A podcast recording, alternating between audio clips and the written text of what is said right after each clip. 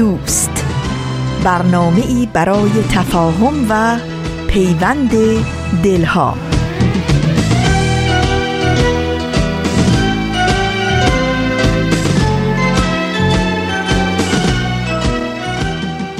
محبت نور است در هر خانه بتابد.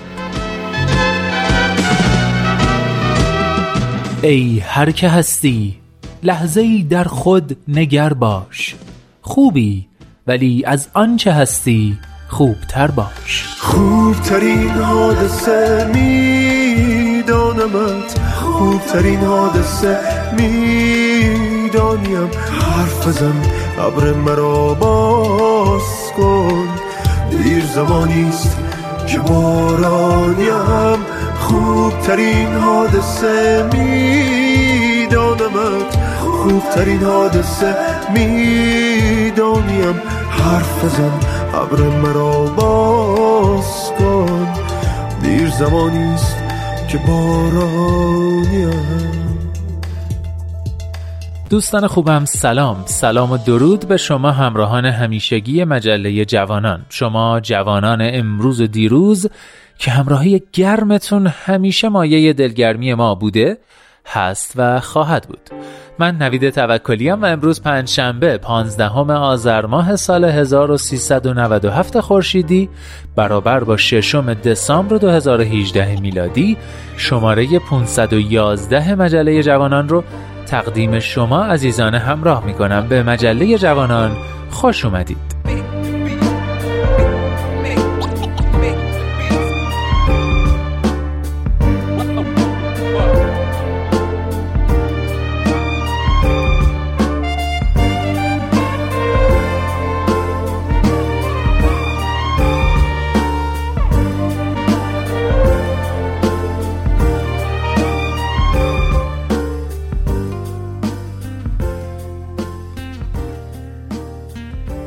خب دوستان به روال معمول پنجشنبه ها نقطه سرخط چهل تیکه و دمی با تاریخ بخش های اصلی مجله جوانان رو تشکیل میدن و آخرین برگ هم بخش پایانی مجله است. پس لطفا تا آخر آخرین برگ همراه ما بمونید.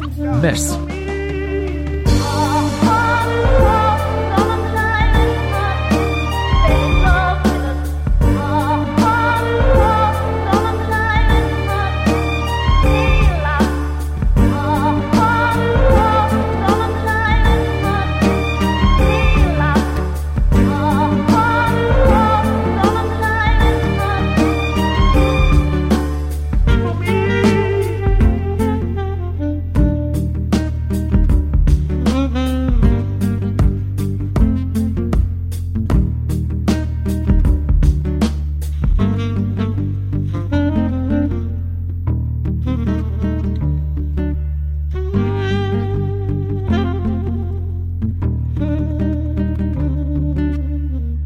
مجله جوانانه. برنامه ای که هدفش چیزی نیست جز پیوند دلها آزادی اندیشه ها و آگاهی شنونده ها در راه رسیدن به این اهداف با نظرات، پیشنهادات و انتقادات خودتون ما را همراهی کنید. از طریق تلفن 201 703 671 8888 صفحه Persian BMS در فیسبوک، گوگل پلاس و توییتر و آیدی Persian BMS Contact در تلگرام.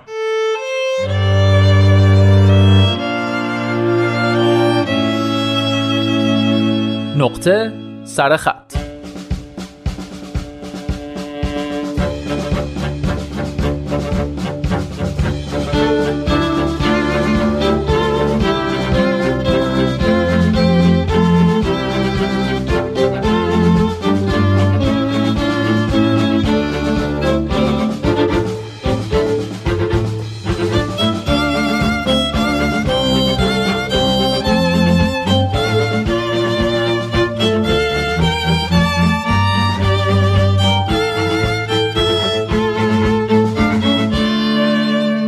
مامانم زن خیلی خوبیه. از اون خوبایی که واسه خودش یه پا خانوم خونه است. از اونا که آشپزی و کدبانویش بیسته. از اون زنایی که با حرف زدن با مرد غریبه لپشون گل میندازه و چادرشون رو سفت می‌گیرن.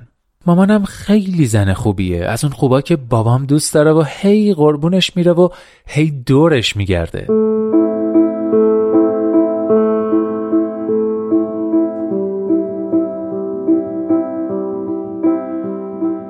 چند سال پیش یه روز داداش بزرگم اومد و گفت عاشق شده. می‌گفت طرف دختر خیلی خوبیه. از اونا که تو دانشگاه جز نمره اولاست. از اونا که ته منطقن و میشه یه عمر زندگی رو باهاشون ساخت. از اونا که حرف نمی‌زنن هر جا و هر چیزی رو نمیگن. خلاصه اینکه خیلی دختر خوبیه. وقتی اینا رو تعریف می‌کرد داداش کوچیکم اخماش تو هم بود. وقتی ازش پرسیدم چته با هرس گفت خب آخه چه جوری میشه عاشق همچین دختری شد؟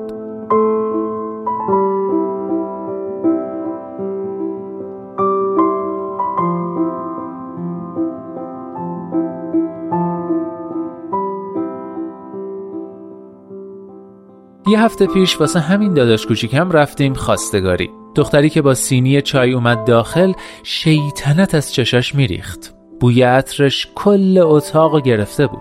از اون دختر حاضر جوابا بود که اگه توی جمع بود صدای قهقهش همه جا پخش می‌شد. که دل داداش کوچیکه منو با همون نگاه های دل رو باش برده بود. داداش کوچیکم می‌گفت خیلی دختر خوبیه.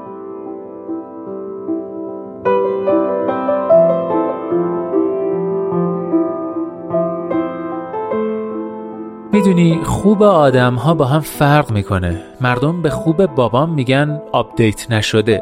مردم به خوب داداش بزرگم میگن از دماغ فیل افتاده. مردم به خوب داداش کوچیکم میگن قرتی. از من میشنوین بگردین دنبال خوب خودتون. با خوب خودتون زندگی رو بسازین و زندگی کنید نه خوب مردم. نه داداش من می‌تونه با یه زن مثل مامانم به تفاهم برسه نه بابام می‌تونه کنار دختر مورد علاقه داداشم آرامش داشته باشه. بچسبین به خوب خودتون حتی اگه از نظر بقیه خوب نباشه.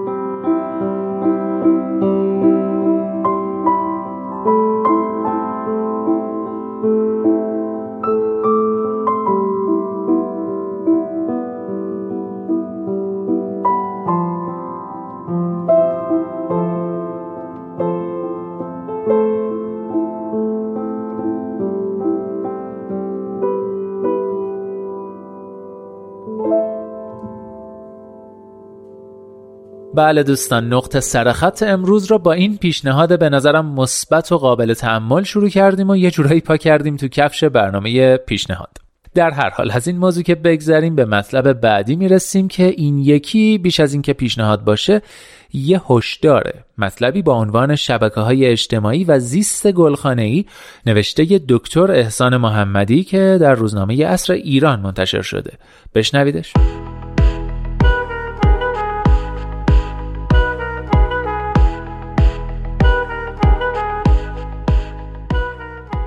می‌گویند آدمها برایند پنج نفری هستند که هر روز با آنها مراوده دارند نشست و برخاست می کنند و دل به دل هم گره می زنند.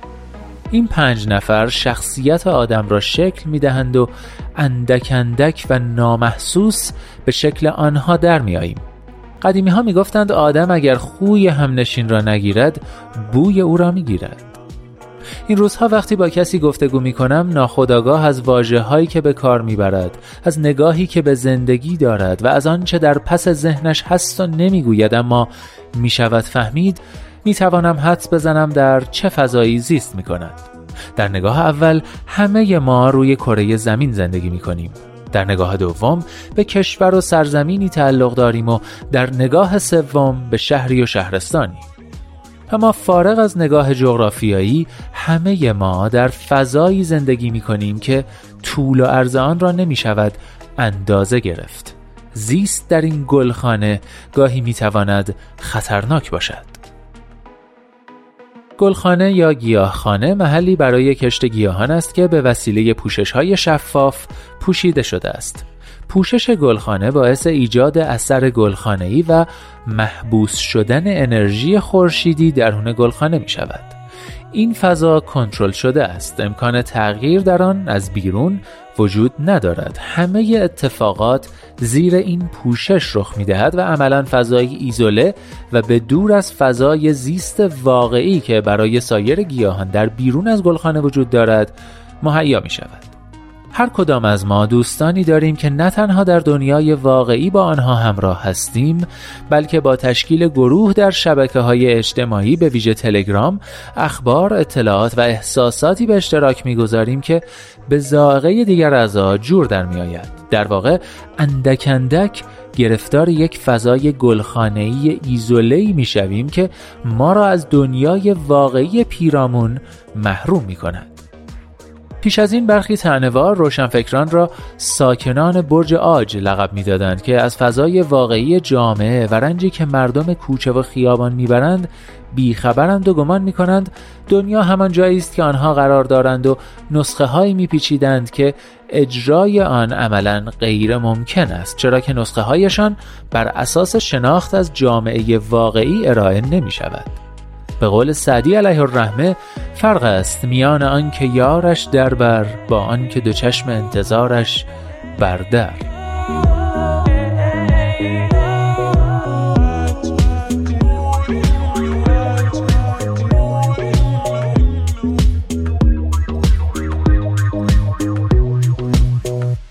اگر در گوشی همراهتان تنها به اخبار کانال های اعتماد می کنید که با سلیقه شما جور در می آیند، اگر فقط روزنامه ها و سایت هایی را می خوانید که اخبار طیف مطبوع شما را منعکس می کنند، اگر تنها با کسانی همراه هستید که شما را تایید می کنند و همیشه مطابق میل شما حرف می زنند و فکر می کنند، شما در یک گلخانه زندگی می کنید.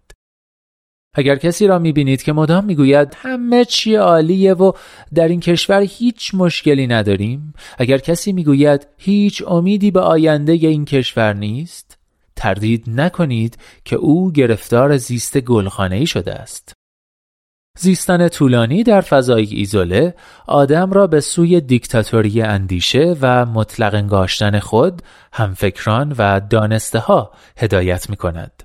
مراقب اثر گلخانه باشیم.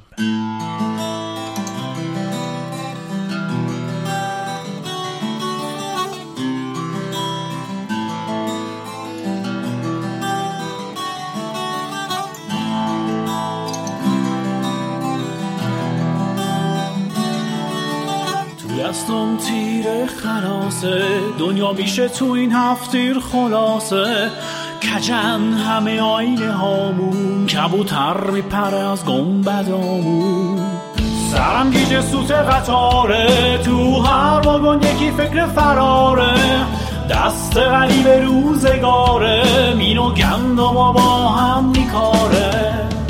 بیا ببین ماشش تو با غم ها و جیره بزن تیر تو بزن بزن دنیا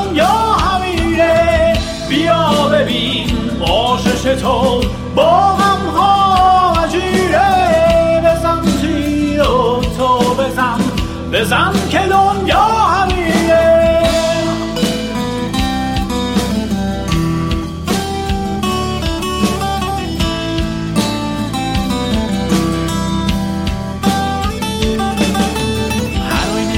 دفتر سیاهه بعدش میره ولی بدتر تو راهه. شاید خواب تو تعبیر شیره. اینجا آخرین فصل زمینه. سرم میشه سوت قطاره تو هر واگن یکی فکر فراره. دست غریب روزگاره. مین و گندم و با هم میکاره بیا ببین ماشش تو. با غم ها عجیره بزن تیر تو بزن. بزن دنیا باشش تو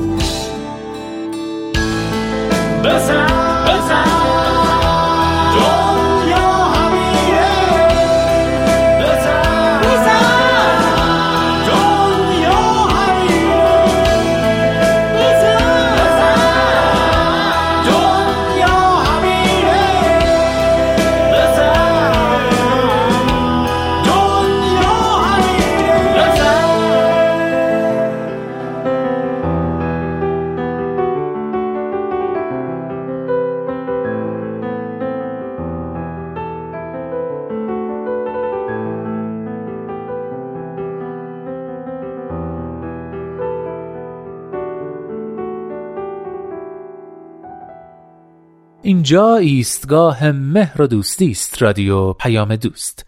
دنیا همینه رو شنیدید کاری از رگبند. این قطعه که آهنگسازیشو کارن آراکلیان انجام داده و ترانش رو هم رعوف دلفی سروده قرار تو نخستین آلبوم گروه رگ با عنوان لحظه ای تا جنون منتشر بشه. امیدوارم خوشتون اومده باشه.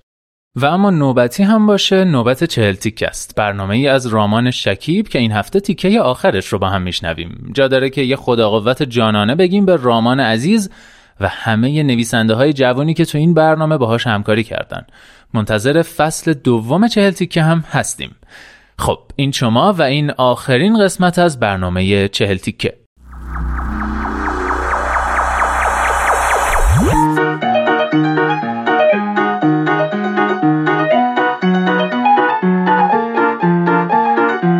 해. 해. 람. 제.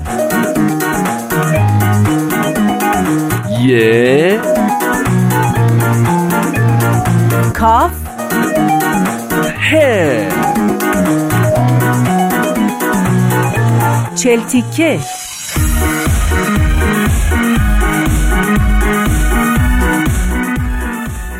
شنوندگان عزیز رادیو پیام دوست با درود. رامان شکیب هستم و این آخرین قسمت از سری برنامه های چهل تیکه در فصل اوله خیلی خوش اومدین.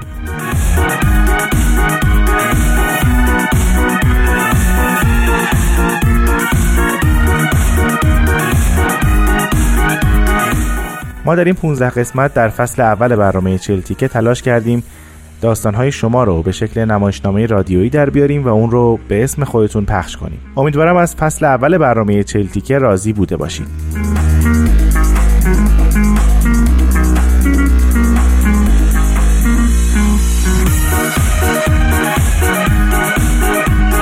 داستان امروز رو محتاب برای ما فرستاده با نام سرزمین بلگویان میریم و اون رو با صدای دلنشین دوست و همکار عزیزم خانم آزاده جاوید میشنویم.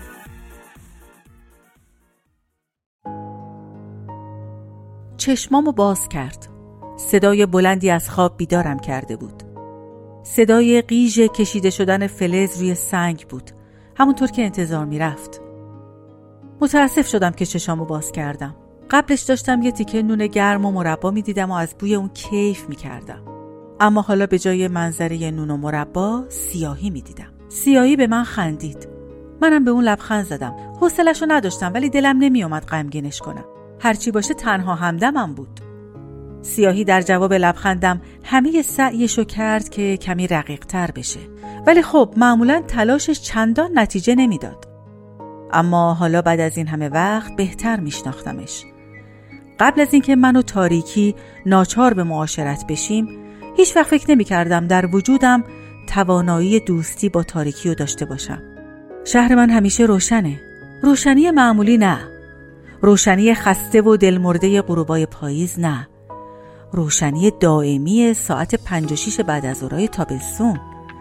نورهای جذاب تو خونه و بیرون خونه دوروبرم و میگشتن و حس می‌کردم مثل یه دوست نوازشم می‌کنن. نوازش مادر صمیمانه است و نوازش معشوق دلربا. و نوازش این نورها جایی بود میانه صمیمی بودن و دلربایی. هیچ وقت به فکرم هم نرسیده تاریکی یعنی چی. اگه نورها نباشن چی میشه؟ و حتی تصوری نداشتم که خوابیدن در تاریکی چقدر راحت تره. اون روزهای روشن رفتن و حالا تاریکی دوست جدید منه و نوازش بلد نیست.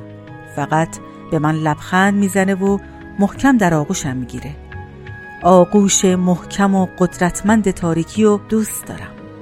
طوری بغلم می‌کنه که حس می‌کنم یکی شدیم و دیگه من وجود ندارم و جزئی از اون شدم و این حس به من آرامش عجیبی میده.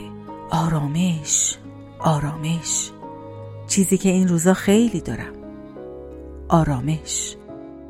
نمی‌دونم این کلمه از کجا اومده. اصلا نمی‌دونم چطوری توی ذهن من پیدا شده. یادم نمیاد توی دنیای روشن و رنگی بیرون هیچ وقت چیزی ازش شنیده باشم. شایدم تاریکی به هم یاد داده و یادم نمیاد. به هر حال من اینجا وسط این سلول کوچیک و تاریک زندان آرامش دارم. از این جمله مطمئنم. هر از گاهی صدایی شبیه چیزی که از خواب بیدارم کرد و میشنوم ولی واقعا نمی‌دونم صدای چیه. انگار سلولای دیگه هم هست و دراشون باز و بسته میشه. این جمله برای من چند تا سوال با خودش میاره واقعا چند نفر دیگه اندازه من احمق و دیوانه هستن که زندگی تو این تاریکی و به دنیای بالا ترجیح بدن. این درا فقط بسته میشن یا روزی بازم میشن؟ از وحشت اینکه روزی در باز بشه و مجبورم کنن دوباره به دنیای رنگی و روشن بلگویان برم نفسم گرفت. اعتراف می‌کنم که بعید نیست تنهایی و سیاهی کمی دیوونم کرده باشن. ولی واقعا آرامش چیز خوبیه و وقتی سالها حتی اسمش رو نشنیده باشی قدرش رو خوب می‌فهمی. نمی‌دونم این چیزها رو چرا بلند بلند تعریف می‌کنم. دوست نازنینم تاریکی همه چی خوب می‌دونه. چون همون روزای اول که منو به اینجا آوردن از خودم خیلی براش گفتم و اصلا همین شد که ما با هم صمیمی شدیم. اونم از رازهاش، ترسهاش و امیدهاش به من گفت. اما حالا خودمم نمی‌دونم چرا اینا رو بلند بلند با خودم میگم. شاید میترسم که یه روزی دیگه صدام در نیاد و مطمئن نیستم که تاریکی بتونه احساساتم از چشمام بخونه. شایدم میترسم دیگه نتونم برای مادر بزرگم کتاب بخونم. تنها کسی که گاهی فکرش تو این تاریکی به سراغم میاد مادر بزرگه. تنها آدم درست و حسابی که در سرزمین بلگویان دیدم همین مادر بزرگمه. وقتی اولین بار قرقروها سفیرشون رو برای مذاکره سر مرز بین دو سرزمین قرقروها و بلگویان فرستادن مادر بزرگ بود که فهمید لابد کاسه ای زیر نیم کاسه است و حقم داشت. سفیر آدم زرنگی بود. یا حداقل این چیزی بود که ما در روزنامه به افتخار بلگویان یک کف مرتب خوندیم. البته واقعا چقدر زرنگی میطلبه آدمی که مطمئنی همه پاسخهاش بلست رو تشویق کنی که بی آب و علفترین کویر سرزمینش رو به تو و سرزمینت ببخشه. اونم وقتی که بحران کمبود شن اینقدر جدی شده. به هر حال زرنگی مادر بزرگ از همون روز مشخص شد.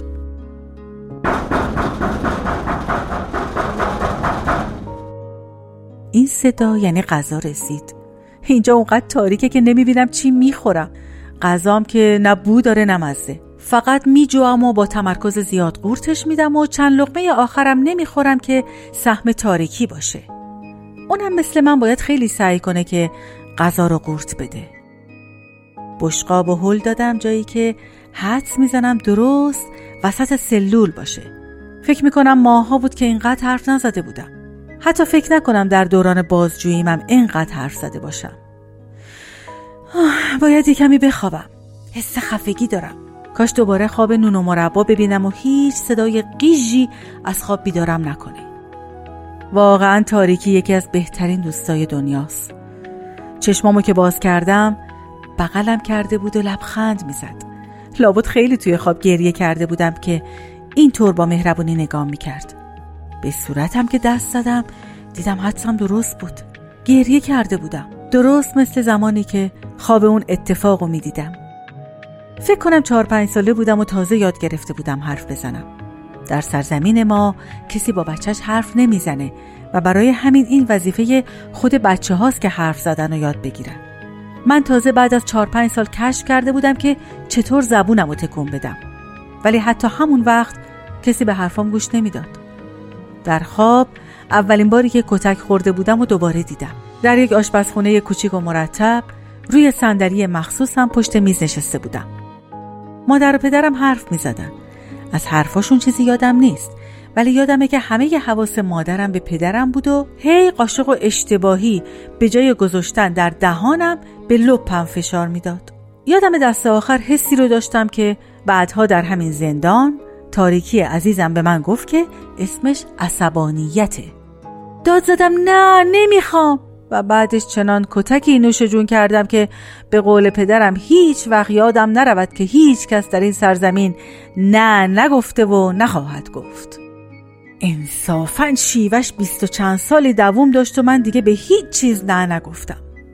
پدرم در حین کتک می‌خواست بدونه که من این کلمه کوفتی از کجا یاد گرفتم و همون شد که مادر بزرگ اختاری جدی از طرف اداره ردیابی و اطمینان از صحت بله ها دریافت کرد که دیگه برای نوش قصه های بی ربط نامناسب از سرزمین های دوری که ملت در اون اجازه نگفتن دارن نگه وگرنه معنی این سکوت بعد از وگرنه رو همه می‌دونستن.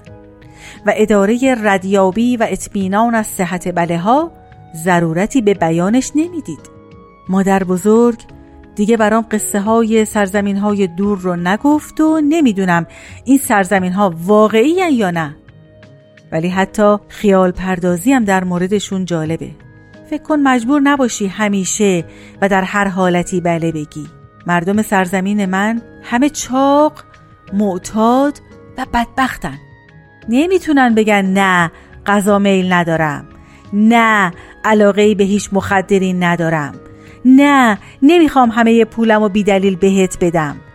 مسخره است خیلی مسخره است. همش مسخره و بیمنیه روزی که یهو همه چی به هم ریخت و خیلی خوب یادمه.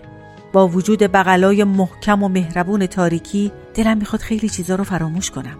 ولی اون لحظه تا وقتی زنده باشم چه توی نور چه تاریکی به یادم میمونه.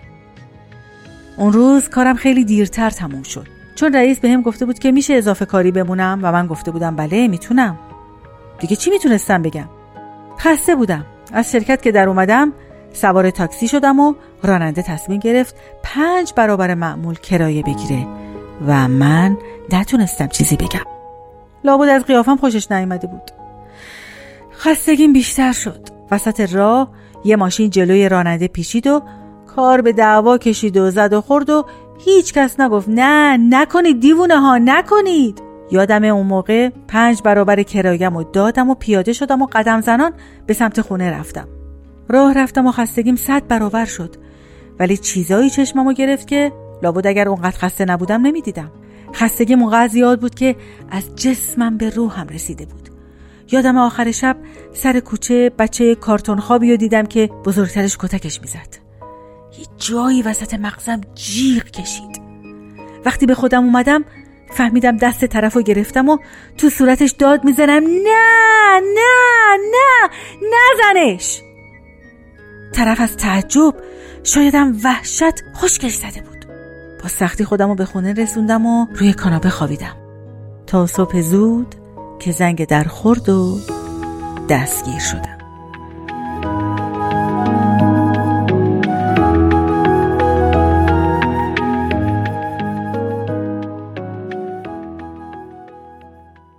خیلی ممنونم از همکار عزیزم خانم آزاده جاوید که آخرین داستان برنامه چهل تیکه رو در فصل اول برای ما خوند. از شما هم بسیار سپاسگزارم که در طی این مدت با من رامان شکیب همراه بودید و من رو از نظرات خودتون آگاه کردید. امیدوارم بتونیم هرچه زودتر فصل دوم برنامه چهل تیکه رو برای شما عزیزان آماده کنیم.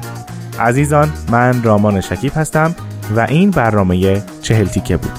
خدا نگهدار.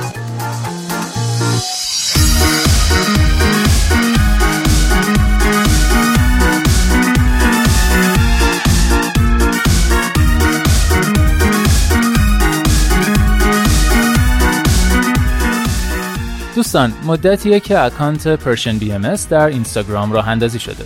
برای آشنایی بیشتر با برنامه های مختلف رادیویی و تلویزیونی سرویس رسانه‌ای فارسی بهایی. و تماشای تیزر این برنامه ها لطفا عبارت Persian BM رو در اینستاگرام search و account ما رو دنبال کنید. لحظه رو با تو بودن در نگاه تو شکفتن حس عشق در تو دیدن.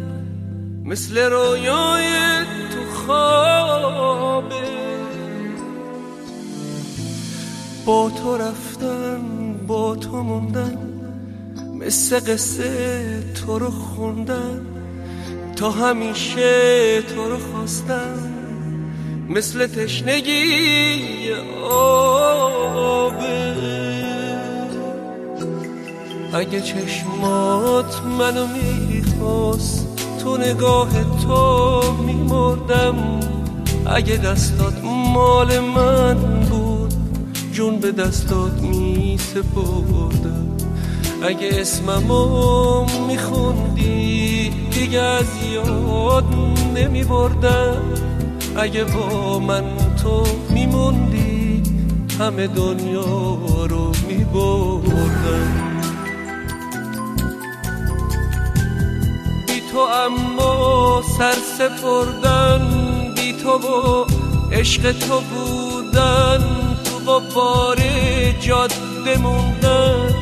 بی تو خوب من محاله. بی تو حتی زنده بودن بی هدف نفس کشیدن. تا ابد تو رو ندیدن دوستان عزیز عزیزان شنونده من نوید توکلیم و شما همچنان شنونده مجله جوانان هستید از رادیو پیام دوست. امیدوارم تا اینجا از بخش های مختلف مجله راضی بوده باشید و بخش بعدی رو هم همراهی کنید. دمی با تاریخ. برنامه ای که با همکاری و تلاش فراوان دوست همکار خوبم. سپیده ایزدی براتون تهیهش کردیم و اجرای فصل پاییزش رو هم ترانه صمیمی و کاوه عزیزی بر عهده دارن. ازتون دعوت می‌کنم قسمت دیگه ای از این برنامه رو گوش کنید. لطفاً. دمی با تاریخ. گاه شمار بهایی.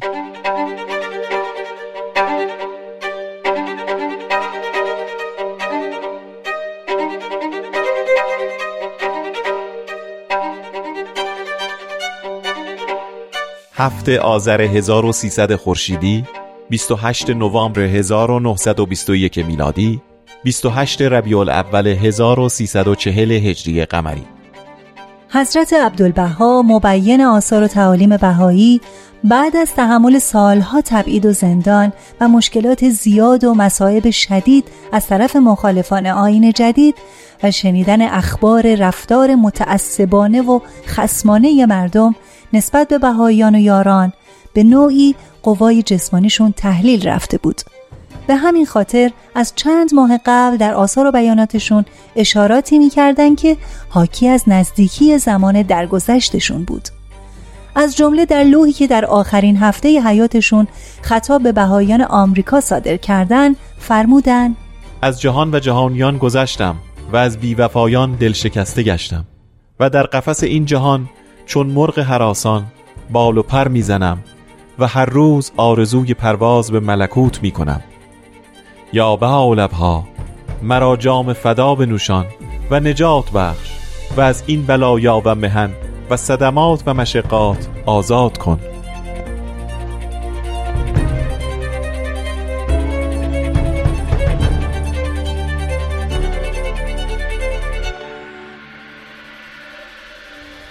اینطور به نظر می رسید که خود حضرت عبدالبها از روز و ساعت خاتمه حیات جسمانیشون مطلع بودند. اما برای اینکه باعث حزن و اندوه یاران و اطرافیان نشن چیزی نمی‌گفتن و اونا رو تسلی می‌دادن تا اینکه دو روز قبل از مرگ آثار نقاهت و تب ظاهر شد و حضرت عبدالبها در نهایت خستگی و ضعف مجبور به استراحت در بستر شدند. فردای اون روز حالشون نسبتا خوب بود و با اعضای خانواده و جمعی از دوستان دیدار کردن و شب رو هم بدون آثار تب به خواب رفتن. اما یک ساعت و رو بعد از نیمه شب بیدار شدن چند قدم راه رفتن مقداری آب نوشیدن و یکی از پیراهنهای شب رو در آوردن و فرمودن به سختی نفس می‌کشم. بیشتر هوا می‌خواهم. بعد کمی گلاب و غذا براشون آوردن ولی فرمودن می‌خواهید غذا بخورم وقتی که من در حال رفتنم؟ بعد نظر غریبی به همه انداختن و با آرامش دراز کشیدن و روح پاکشون به عالم ملکوت صعود کرد.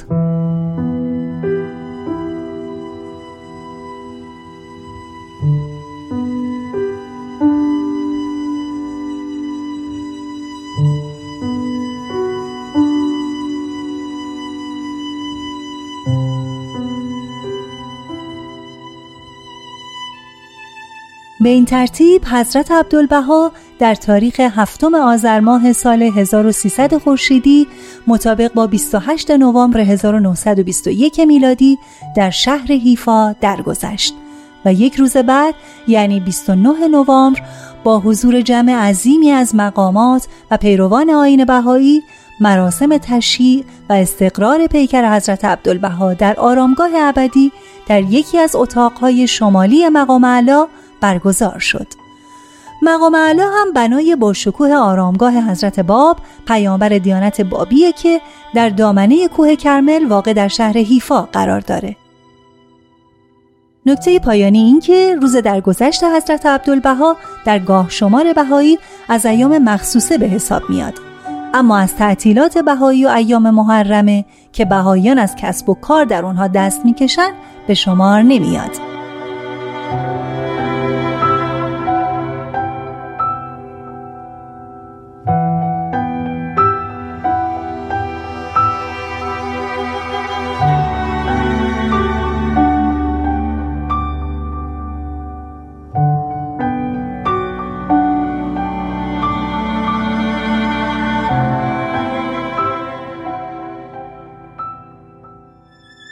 ده آذر 1227 خورشیدی اول دسامبر 1848 میلادی شب 5 محرم 1265 هجری قمری. ملا حسین بشرویهی به اتفاق یارانش در مقبره شیخ تبرسی جایی حوالی قائم شهر امروزی پناه گرفته بودن و اونجا رو به قلعه محکمی تبدیل کرده بودن تا بتونن در مقابل حجوم نیروهای حکومتی از خودشون دفاع کنن. با ورود جناب قدوس به قلعه مجموع اصحاب به 313 نفر رسید. سعید العلماء مشتهد معروف که دشمنی سختی با بابی ها داشت نامه ای به ناصرالدین شاه که تازه به تخت نشسته بود نوشت و اجتماع اصحاب در قلعه رو به عنوان تهدیدی برای سلطنت شاه و مملکت معرفی کرد. شاه هم برای رفع این خطر نامه ای به عبدالله خان ترکمان در مازندران نوشت و او را معمور کرد تا این افراد رو از بین ببره. عبدالله خان هم برای انجام این مأموریت دوازده هزار سرباز جمع کرد و قلعه رو محاصره کرد و از رسیدن آب و نان به اصحاب قلعه جلوگیری کرد. وقتی اصحاب قلعه این وضعیت رو دیدن نگرانی خودشون رو از طریق رسول بهنمیری به گوش جناب قدوس رسوندن. جناب قدوس هم در جواب گفتن همراهان ما از قلت آب در رنج و عذابند. انشاءالله امشب باران شدیدی خواهد آمد و اطراف دشمنان را خواهد گرفت و پس از آن برف بسیاری خواهد بارید و مانع هجوم دشمنان خواهد گشت.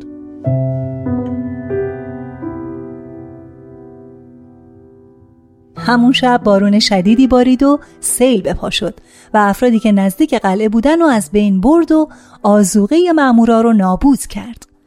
مقداری هم آب داخل قلعه جمع شد و اصحاب قلعه رو از بیابی نجات داد. شب بعد هم برف سنگینی اومد و پریشانی مهاجما رو بیشتر کرد. شب دهم آذر ماه سال 1227 خورشیدی جناب قدوس تصمیم گرفتن از قلعه بیرون بیان و با مأموران حکومتی رو در رو بشن. به علت برف و بارون شدید و ایجاد پراکندگی تو لشکر مخالفان این فرصت برای قدوس و اصحاب قلعه فراهم شد و بیرون اومدن اونها از قلعه و برآوردن فریاد یا صاحب از زمان خوف عجیبی در لشکر دشمن ایجاد کرد و اونها رو از اطراف قلعه پراکنده کرد.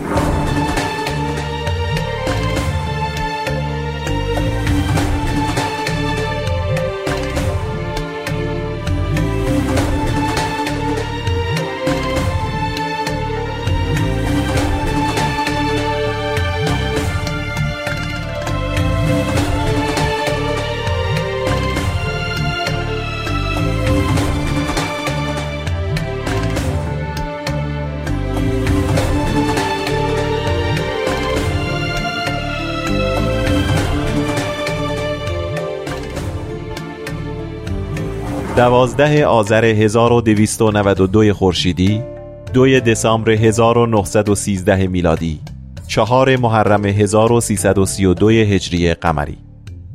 حضرت عبدالبها که مدتها عزم سفر به حیفا رو داشتن حدود شیش ماهی رو در پورت سعید و رمله اسکندریه گذروندن. با وجودی که هنوز آثار ضعف مزاج و کسالت در وجودشون باقی بود اما مصمم بودن که حتما این سفر رو انجام بدن. بالاخره در دوم دسامبر 1913 با یک کشتی اتریشی به اسم دوبارانکال از اسکندریه به سمت هیفا حرکت کردن و سه روز بعد یعنی 5 دسامبر 1913 بعد از سه سال مسافرت و دوری از عراضی مقدسه به ساحل هیفا قدم گذاشتند. ساکنان و مسافران هیفا از حضور حضرت عبدالبها بسیار شاد شدن و از اون به بعد هیفا مرکز اقامت ایشون شد.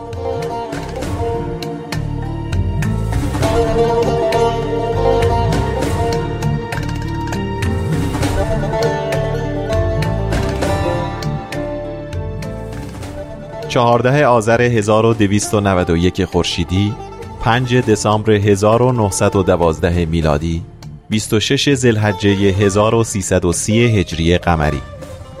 حضرت عبدالبها مبین آثار و تعالیم بهایی بعد از نه ماه سیر و سفر در ایالات مختلفه آمریکا و اعلان پیام حضرت بهاءالله به مردم اون دیار در این تاریخ به اتفاق همراهانشون با کشتی به نام سلتیک از نیویورک به طرف انگلستان حرکت کردند. کشتی سلتیک روز 13 دسامبر به بندر لیورپول رسید.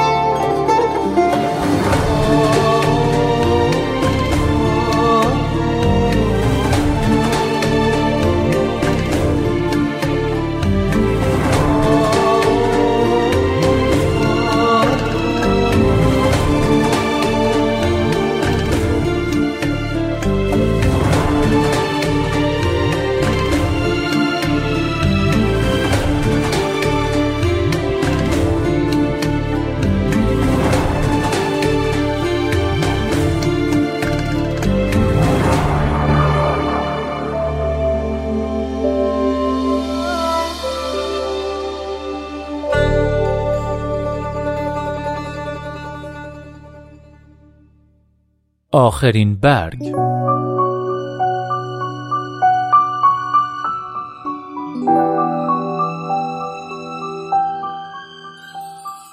هر بار که خانه را می تکانیم چیزهایی پیدا می کنیم که مدتها دنبالش می گشتیم. حالا تو بگو از کجای این خانه شروع کنم تا دوباره پیدایت کنم؟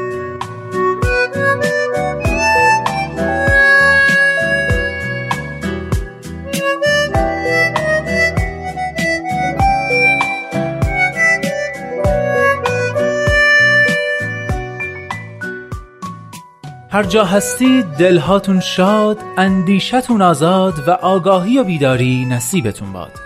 من نوید توکلی هستم و امیدوارم که نور امید در دلهاتون هیچگاه خاموشی نگیره. به قول شاعر چه شب تاریک است دل قوی دار سحر نزدیک است.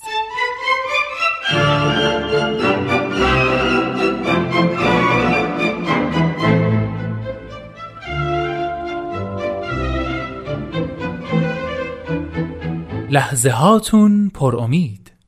ای دوست در روزه قلب جز گل عشق مکان